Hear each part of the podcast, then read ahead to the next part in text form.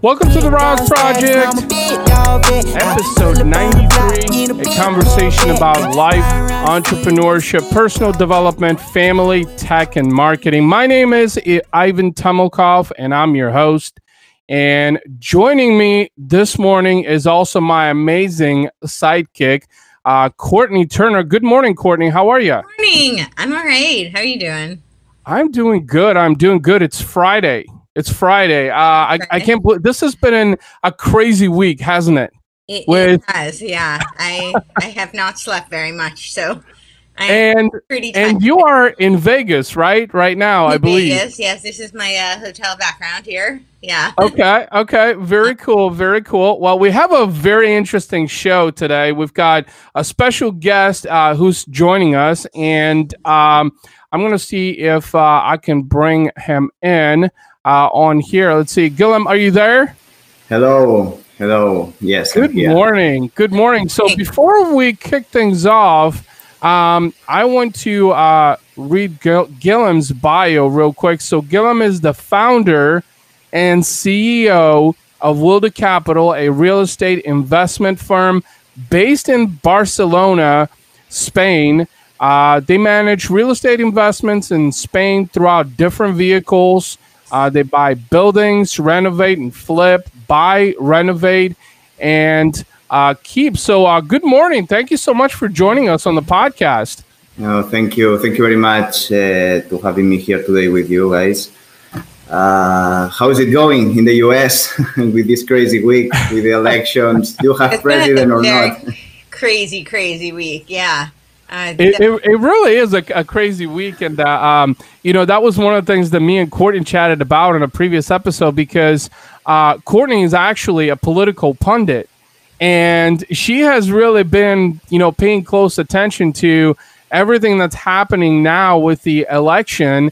And it's just been so crazy because I think so many people are, you know, waiting to find out the results and that that impatience you know, is really settling in over the last couple of days. So, and we kind of talked a little bit about it in an earlier episode um, this week. So, yeah, it is absolutely crazy right now because so many people are waiting to hear what's going to happen, who's going to be the so, new president.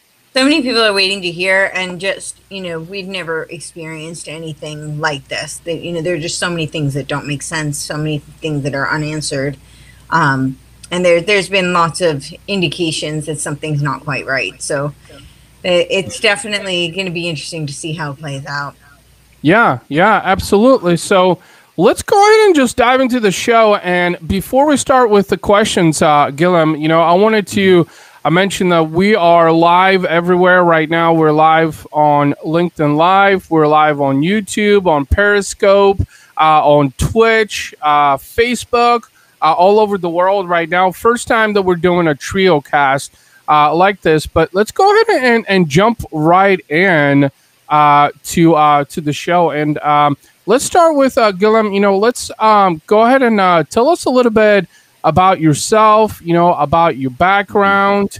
You know, let's get to know you a little bit. Yeah, sure. Well, uh, I'm based in Barcelona. Originally, I'm I'm from a small town around 100 kilometers from Barcelona. So I was born there and, and I spent all my, all my childhood there. Uh, after that, uh, I moved to Barcelona to study law. I have a law degree. I have uh, two master's degree, one in real estate practice and another one in, in legal practice.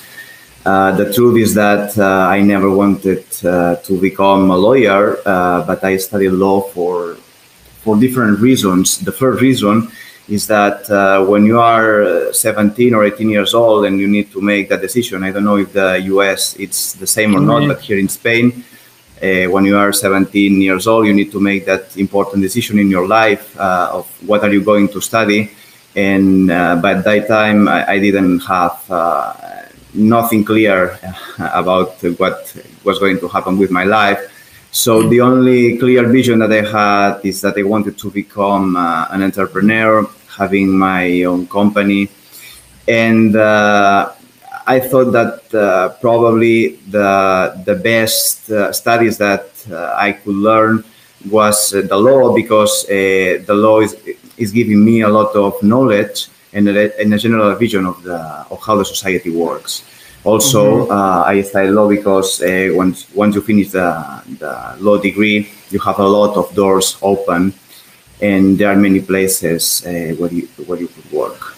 Okay? Yeah, yeah. So, question for you, Guillem. You know, like was it you know did you just get into law because you were just curious about it you know was there something specific that you know drew you into it or you just decided that you know you know law seems like something that i'm curious in you know something i should go in like what drew you into it was there something specific yeah probably curious about that and as uh, law is everywhere uh, mm-hmm. i mean everywhere in the politics in, the, in the companies everywhere so uh, it provides you a, a, very, very interesting background. And at the end, uh, is what I told you, you have uh, many places where you can work after studying law. So it was like a vehicle for me to open a lot of doors in the future.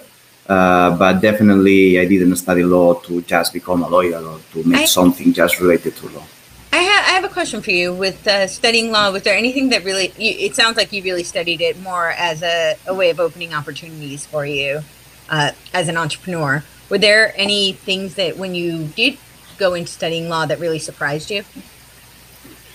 Uh, well, uh, in the law degree, there are uh, a lot of things that you study that uh, will probably not be useful for your life but uh, there are many, many, many subjects that are, are really interesting. For example, we were talking about uh, politics few few mm-hmm. moments ago, and uh, all the politics are, are about law. So, so sure. for me, the, the law was something that has provided me a lot of knowledge, and today I'm very grateful for doing this because uh, I have uh, a lot of knowledge in, in, in my field that is real estate. That uh, if uh, I didn't study law, probably I would not have it. Yeah, yeah. So uh, to Courtenay's question, you know, uh, like you mentioned, is it sounds like you going into into into law, you know, was something that also helped you get into real estate, right? Because there's obviously you know legal as you know aspects of real estate, so that was kind of essential to that, correct? Correct. Yeah, absolutely. absolutely. Very cool. So Okay, so you you're going to, to law school, law degree, right? Sorry, I have one then, more question about that. Actually, go ahead. Go so ahead.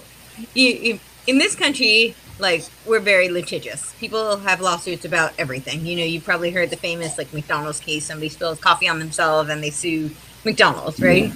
What is it like there in Spain? Is it very litigious? Yeah, it's absolutely the same.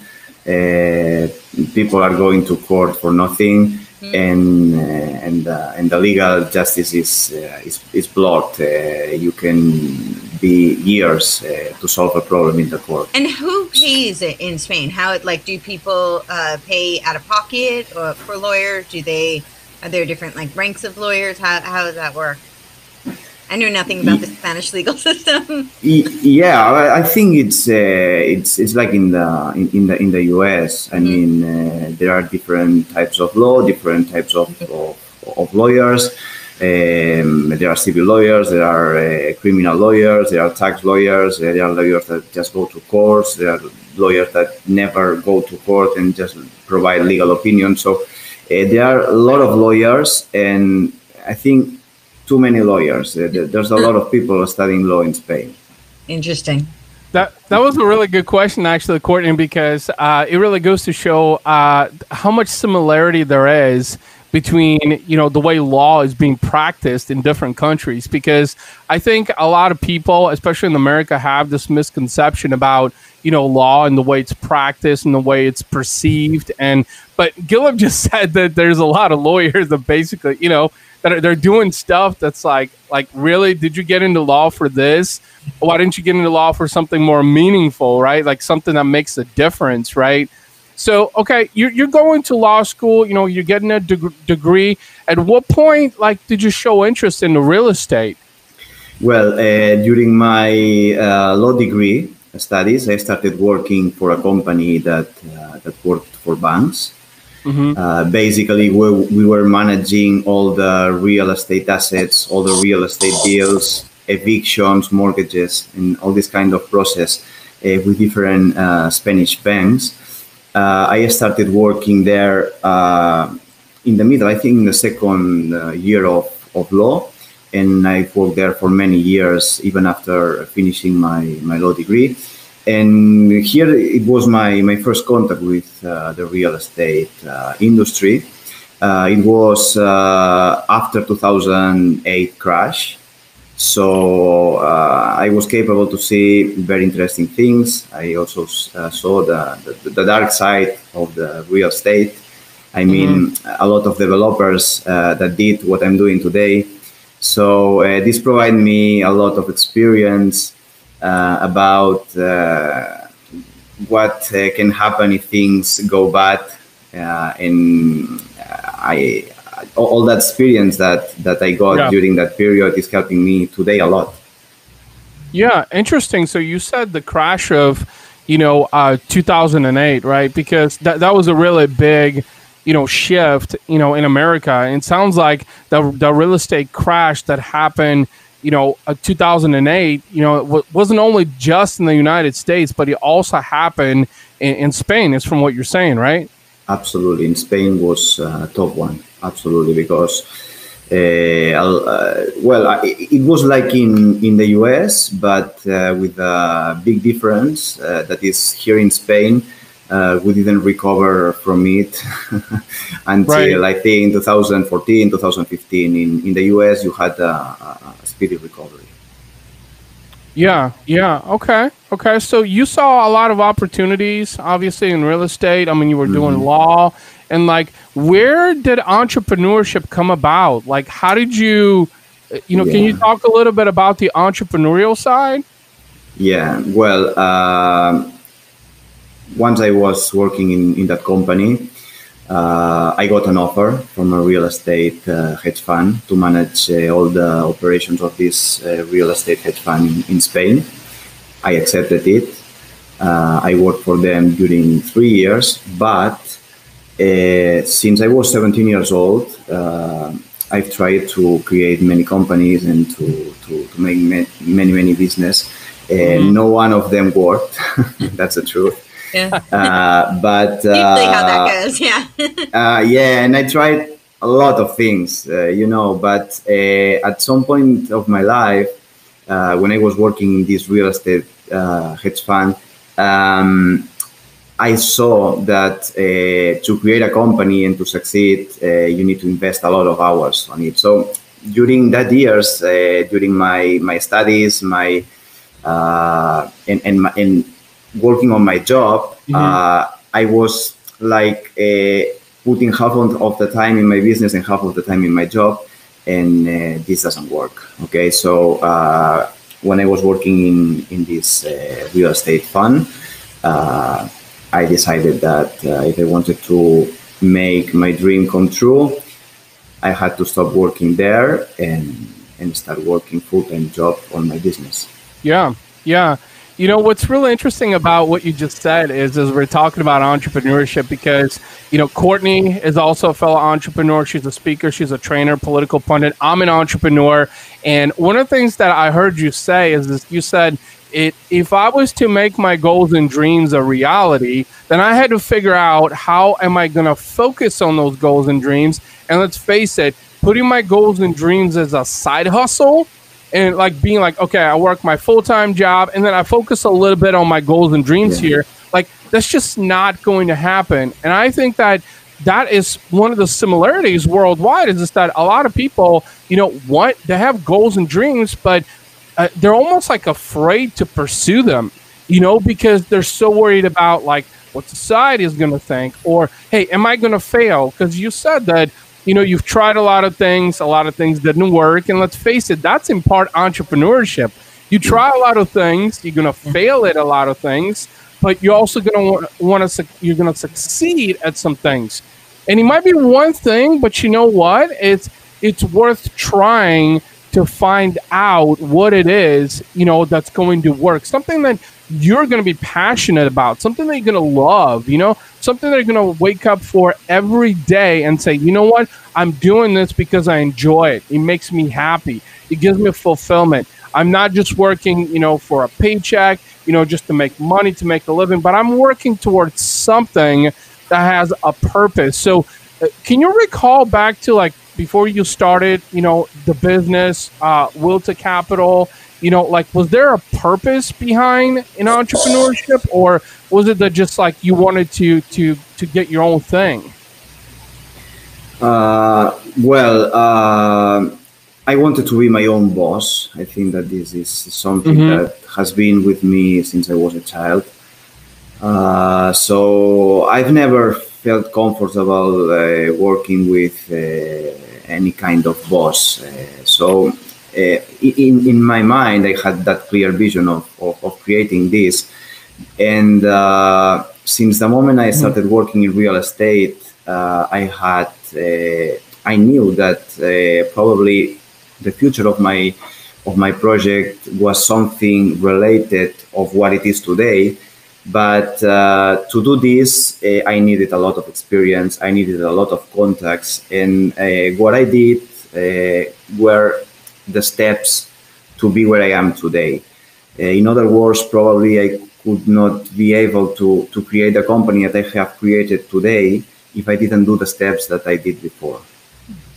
Yeah, so maybe let's talk a little bit about that. Like maybe highlight some of the steps, some of the things, you know, some of the experiences that you can recall that, you know, uh, helped you get to where you are today. Maybe just touch upon that in a couple of minutes. Yeah, sure. Well, uh, I work with uh, with uh, investors uh, the kind of investor that uh, that works with my company is a professional investor. I mean, I'm not working uh, with a small amounts of money. So to convince this kind of investor to invest to our company, you need to have some knowledge and you mm-hmm. need to know very well the market. So this is the experience that I acquired during that years. And uh, on the other side, uh, to have the best deals on the market, you need to be very well connected. Um, sure. I was not born in Barcelona. I came here when I was 18 years old, but uh, I didn't know uh, anyone. So I had to start my network from zero. And it mm-hmm. took me mm-hmm. many years to be very well connected in the market. And once uh, I realized that I had all these contacts and that uh, I was capable to raise a lot of money, then is when I, I decided to, to jump to the pool and to create Will to Capital. Mm-hmm. You work in, uh, is it a commercial real estate or uh, residential, or do you do both? Or? Yeah, uh, we are, our main focus is in residential. Uh, right now we are building, uh, I think, around 70 to 75 apartments, okay. all them in Barcelona's top locations. Uh, our yeah we buy buildings we buy plots we develop it and then uh, we sell the units. We also own a, a hotel and, and buildings with touristic apartments. Mm. and some uh, retail but uh, our, our main focus is, is in is in residential and everything related to touristic how was it when you were first starting out? You were saying in the beginning, you know, it's hard to get investors to invest a lot of money. I, have experienced this. I, I, was an actress and a producer. Yeah, absolutely. Trying to raise money for film is really, really difficult. Um, you know, real estate has a much stronger uh, track record in terms of presenting an ROI, whereas you know it's still you know guesstimates. Obviously, nothing is a you don't have a crystal ball, but you have it feels more secure to people. Um, whereas film, you know, is really just projections. So I, I remember that was a real struggle. Um, so I'm curious when you were first starting out, like what what was the game changer for you? Was that a very long road in trying to get investors, or did that happen very quickly for you? And what do you think attributed to your success? Yeah, to be honest with you, uh, it was it, it was very fast. Okay, uh, as you said, and I completely agree with you, uh, it's easier to find investors to invest in real estate than in any other in any other things because uh, you can touch the real estate, uh, and at the end, you you can see it, and at the end. Uh, the deals that I am proposing to my investors are uh, buildings in the best areas of Barcelona. So, yeah. in the worst case scenario, they are not going to lose money okay, it's my job to find these uh, these good deals, but also these low risk deals. Mm-hmm. That's why uh, for me, mm, it's never easy to raise money, but uh, I did it very fast. Well, I think you know one one thing that I wanted to mention. You know, uh, as you were talking about that, it's easier. You said it's easier to get people to invest in the real estate uh, than anything else, simply because I think the ROI is such exponential in real estate. And when you look at all other in the industries, I mean, regardless of what part in the world you live in, you know, it, they're far more saturated. You know, technology, retail, you know, these are all very saturated, right?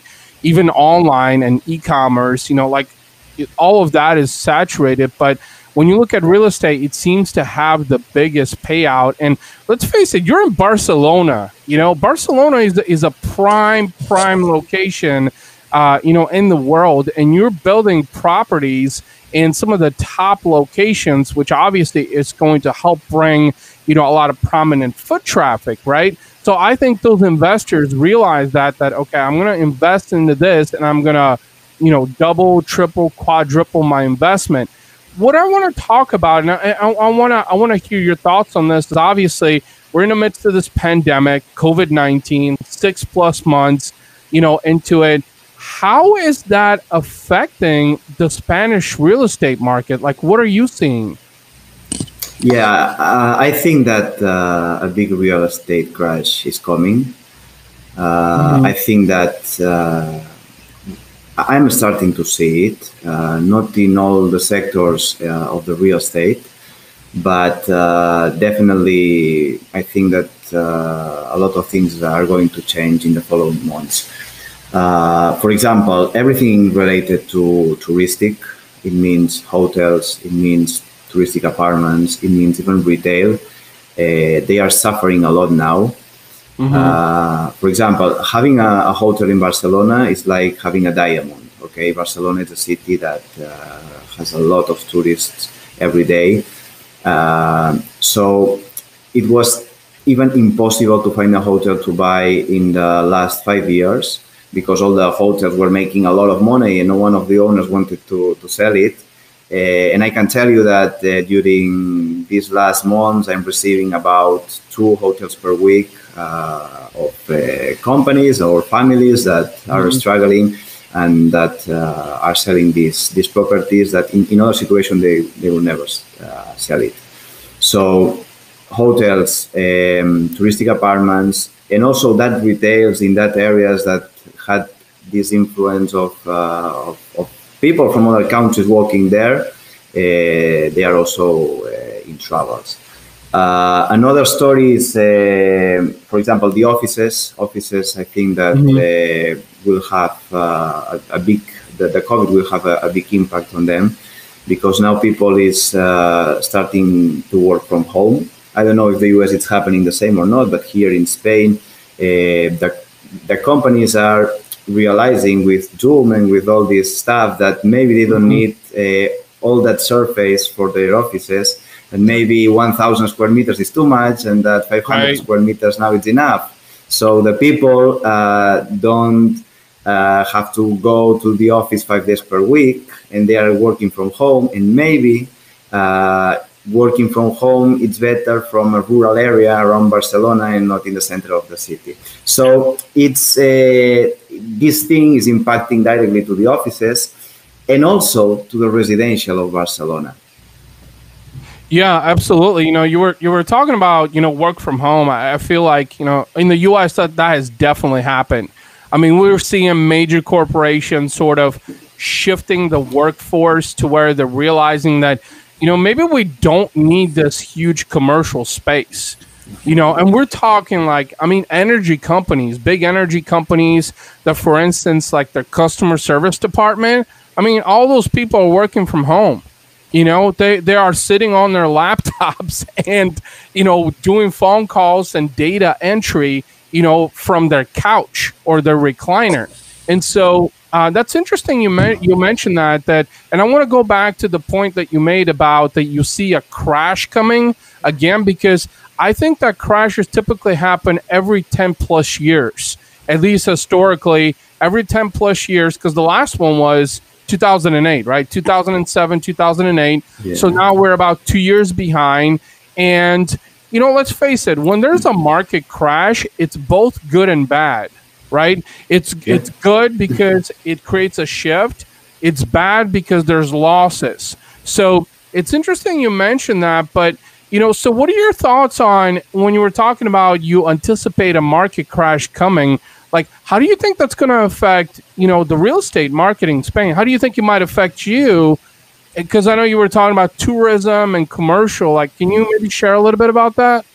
Yeah, I, I think I have uh, both sides of, of the story. Mm-hmm. Uh, in one side, uh, I'm finishing now uh, three buildings here in Barcelona that I started two years ago and I have uh, 30 Wait. apartments that, that I need to sell.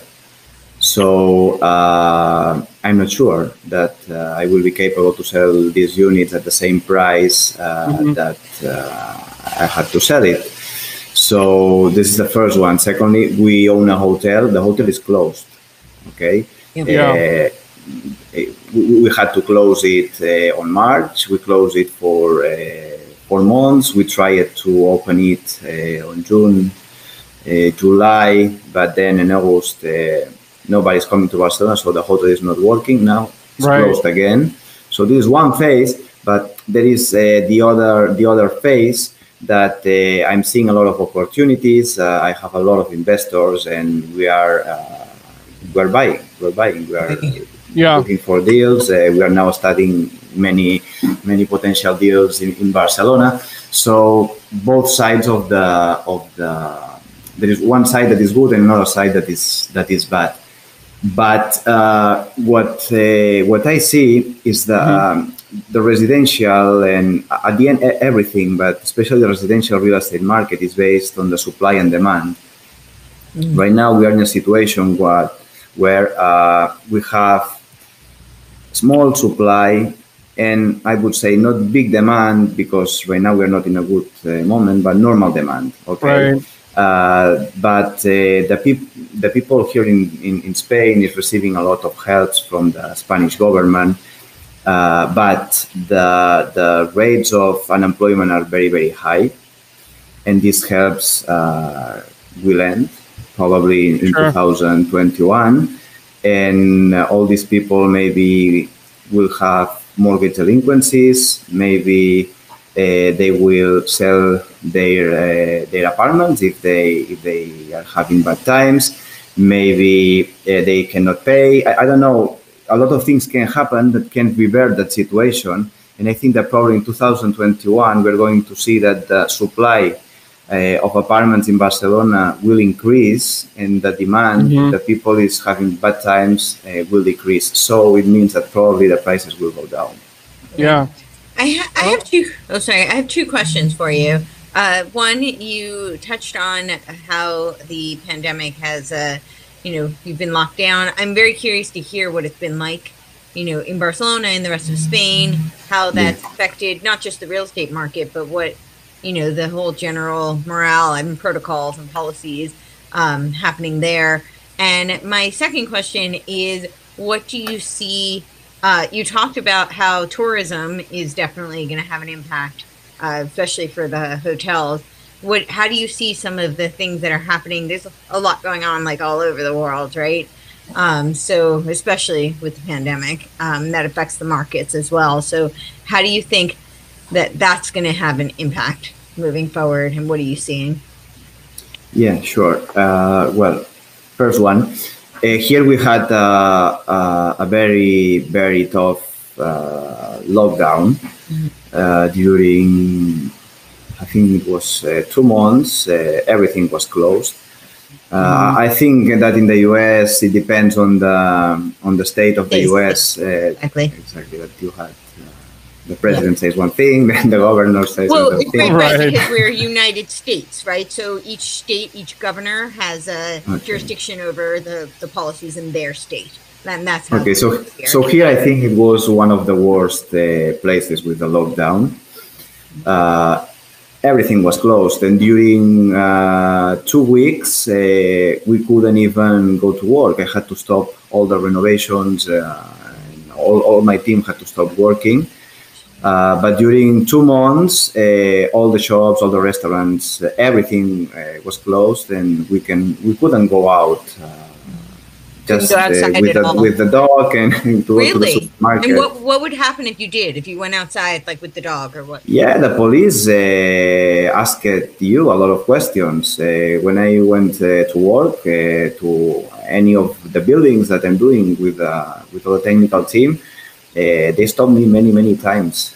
Oh. I, I- I could do that because the, the law uh, allowed that, but uh, uh, they asked me a lot of things, and I know a lot of people that had fines to to, to go out. And when they, That's that's that's crazy because and that was a really good question by Courtenay actually because I think you know during during COVID ever since I don't know it was late March maybe beginning of April when it really kind of commenced here in the United States and then it kind of really progressed is like a lot of people are wondering like and not just in the real estate market but like how is it affecting the rest of the world? Like do we have it bad here in the United States? Because too many people are wondering what you just said you know from from from what Courtenay was was mentioning that you know there's a lot of questions right? Like you know I mean you're going to the to your buildings you know just going about your day He said he went to and go then- walk his dog. you know. Yeah, yeah, yeah. This was the Yeah. only thing that uh, during two weeks, did going to the supermarket or going to with your dog outside of the of your apartment. right right like you're going about your business and like you're getting it stopped and questioned and so do you think that's creating a lot of uncertainty with people Absolutely, and uh, the people that is uh, paranoid uh, is now Mhm. even more paranoid. And uh, there's people in the street that thinks that they are policemen, and uh, now we have to wear uh, face masks. In, in Spain, it's mandatory since July. Since July, in the middle uh, of summer, at uh, more than 30 degrees, uh, with this face mask, it's crazy. And if you put your face mask instead of here, here, uh, you can find people in the streets that is asking you why you are not wearing the mask. So, I mean, it's creating uh, some kind of paranoia, and, and it's, it's a really strange situation, to be honest. Yeah, yeah, yeah. So, you know, and, and now like going obviously into the winter time. I mean, I don't know what winters really look like, you know, in, in Barcelona, but I think you also said that, you know, there's a lot of dependency on tourism. So you're seeing that decline. So like, you know, uh, and obviously heading into a potential crash. So like, do you think this could be like one of the worst times in, in many years because of COVID and just the way things are going? Yeah, absolutely, absolutely. I, I think so. Uh, we've seen many protesters uh, during this uh, last Mhm. nights in Barcelona. Uh, I mean, taxi drivers. I mean, now, uh, for example, here in, in Barcelona, uh, the gyms are closed, the the restaurants are closed, the bars are closed. So there's a lot of people that simply cannot Oh, wow. work. Yep. They cannot work, and uh, the worst thing is that it's the second time that it is happening because it's uh, Mhm. they they had this in, in, in March, April, and May, and now they're having it again, and we are in November. So what is going to happen this this winter? We are seeing that France, for example, is under a lockdown. The United Kingdom uh, is going through a lockdown too. So we are not in the lockdown yet, but uh, all these things uh, are destroying the economy of uh, of any country. I, I mean, it's, Yeah. it's not possible to survive on that. No. And what is it doing to people? How are people responding to that? Is there are, are people fighting back? Are people uh, is there a rise in any kinds of uh, like are people depressed about it? What what are you seeing? Well, uh, I, I'm surprised because uh, I I think that in, in the first stage, the people accepted it. It was Mhm. something new. We didn't know uh, that much about uh, the virus, so uh, the people were really scared. Right. In this in this second stage, I think it's different. I think that uh, people are starting to realize that they need to work, they need to, to bring money to their homes, and and that's why we, we've seen a lot of uh, of clashes with the police, with many uh, protesters uh, because at the end uh, they are people that they they own gyms or they are working uh, i mean the nightclubs are, are closed the discos are closed in, since march. I mean there's a lot of people working uh, there. So the people are starting to say okay we have a virus but what are we going to do? Do we have to close forever or what are we going to do and by the other yeah. side there are the hospitals with a lot of people ill uh, it's a really complicated situation. I don't want to be a politician today, for sure. no, no, sure, sure. No, yeah, absolutely. I mean, you made a very good point, Guillem, that, you know, obviously from an economical standpoint is it's not feasible. And it, obviously it's not just, you know, in Spain. It's not just in Barcelona. It's not just in the United States, you know. Mm. Uh, I think people realizing that, and that's why I think, you know, going into the winter, I think we're going to see a lot more protests worldwide because sure people are realizing that like hey you know and let's face it in the united states specifically is this that yeah you know most people can collect unemployment right and get by somehow. But in other countries you know i was born in bulgaria in eastern europe so i know that like such thing doesn't doesn't exist you know? So like how do people how do how do people survive? Like you know it's like it makes you really wonder. So you know uh, the one thing i wanted to ask you and i don't know if i already did or not is are you taking any specific steps to kind of prepare for this? Because you're obviously in the midst of like building property, trying to finish mm-hmm. property. You know, obviously you're seeing the swing of the pandemic. Are you doing anything specific to prepare for this? Well, uh, yes and no. Uh, for example, uh, in all that uh, buildings that uh, I talked about that uh, we need to sell that units, mm-hmm. we are waiting we are not uh, in the market yet. We're going to finish uh, in the first quarter of uh, 2021. So one of the things that we are doing is wait and see and we are going to start selling after we finish the, the renovation. And maybe if if, uh, if it's not possible to sell, maybe we we'll have to, to rent it. Why not? Uh, sure. We are also uh, dealing with our lenders. Okay, maybe for example with uh, hotels. If the hotel is closed, they have to deal with uh, with, with my, my banks. Uh, so all these kind of things to to make the situation easier. Okay. Yeah. Yeah, so you're definitely taking some steps, you know, to prepare. Yeah, sure. And uh, I think that's definitely important because it sounds like you know we're we're heading into turbulent times, you know, and that's going to affect the entire world. Let's face it. You know, I think you know, uh, a lot of people, you know, at least in the United States and with the election, obviously, this being, you know, such an important election, is this that, you know, there were a lot of people who are led to believe that COVID 19 was sort of a prefabricated thing, you know, for election. Yeah. Now it's after election and it's still here. And it's like, wait, wait a second. Like, you know, this is really still affecting things and it's not going to Although there were some very interesting things, like, mm-hmm. you know, people who, that there there were politicians saying like you even if you have COVID, it's okay. Sure. You can go out and vote. Go go to the polls. It's okay. Um, so yeah, no, I don't think anybody denies the reality or the existence of the virus, but it's a a lot more what you know Guillem's talking about. It's about the policies around it that you know if there is a virus, there's a virus, and obviously things need to be there are precautions that need to be taken, and as we learn more, those should ideally shift to accommodate the the knowledge that we have. Yeah. But you can't take a blanket kind of uh, you know draconian approach to something that you and and keep perpetuating it when you now have information that has changed. You know, in the beginning, as you were saying, we didn't know. You know, in the beginning, it was exactly. it could have been like the bubonic plague, and you know, or you know, something that was just that deadly and that pervasive. And, mm-hmm. you know, mm-hmm. it's not that I don't think anybody undermines that there is the existence of the virus. I, I just think that we now know it's not quite what we originally thought it was. And, you know, we don't want to make it so that the the cure is worse than the problem, you know, right? So yeah, there needs to be a yeah. way to figure out how to live with it.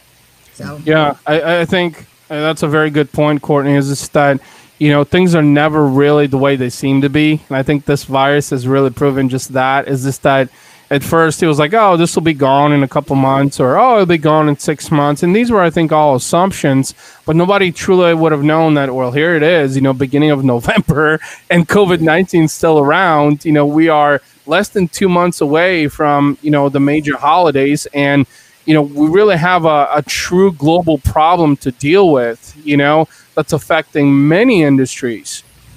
Sure, but I think that uh, I, I will just say I think the policies are a lot of what's affecting the industries. You know, there are mm-hmm. many viruses that still exist, uh, you know, other than COVID that have not shut down global economies. You know, there are other other viruses that we that are still people still die from that you know people still get very sick from, and this one has actually proven to have a much higher survival rate, certainly than we thought and than many mm-hmm. others. So I think there needs to be a point where, you know, people start to say, okay, let's, you know, take the knowledge that we have now and how do we start, you know, figuring out how to live with this and recognize that, yes, exactly. we have a virus, but this virus is not, you know, this deadly bubonic plague that we thought it was going to be.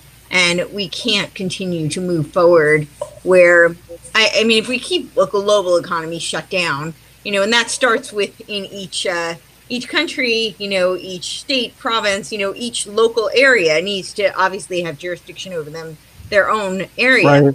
Um, but we can't just continue, I don't think, to have people because then people will die, and not just of the virus, of the reaction to the virus. You know, so, exactly.